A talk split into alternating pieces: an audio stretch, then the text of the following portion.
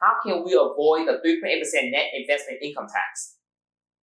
Try to keep our modified adjusted gross income below the statutory threshold so we are not subject to the 3.8% net investment income tax. Avoid increasing taxable income when we don't have to, such as doing a Roth conversion.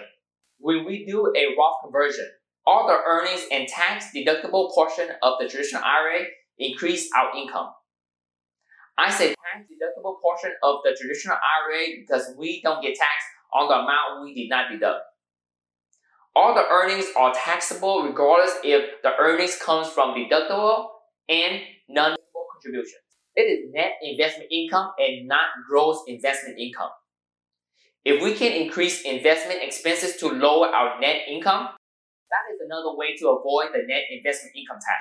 Example of expenses are rental property expenses, investment trade fees, and state and local taxes. Prepaid deductible investments expenses such as state and local income taxes on investment income. Investment interest expenses and property taxes on investments properties. Contribute to accounts that can reduce our income such as 401k plan, 403b plan, 457b plan, SEP IRA, deductible traditional IRA, TSP, health saving account, etc. Installment sale.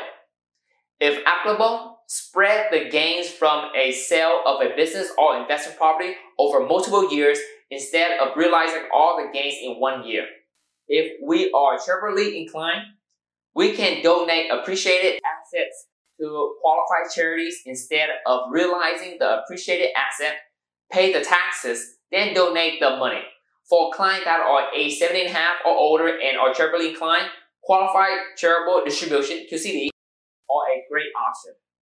Sell investment at a loss to offset investment gains.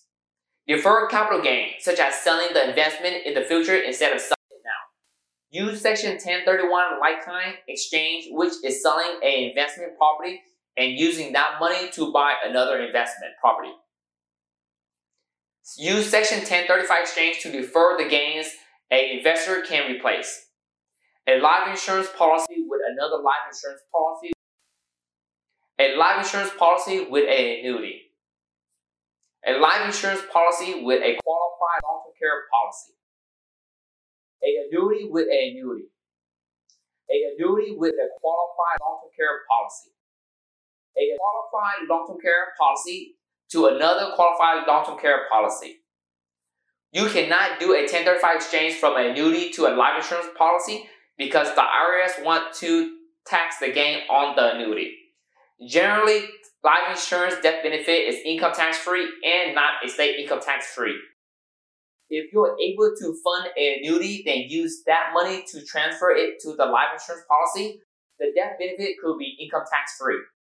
The IRS does not like that. That is why you cannot do a 1035 exchange from a annuity to a life insurance policy. Please note that this material is for educational use only. Tax law are complex there are exceptions to the rules, and it is constantly changing. I'm giving you a high level overview and did not go into all the little details or we'll be in here for days. You should talk to a qualified professionals before making any financial decisions. I love the IRS website because it gives me so much information I can use to enhance my family and client finances. If you know how to look for the information and truly understand the content, you will have the same love for the IRS website. Thank you for watching. This is Tan, your trusted advisor.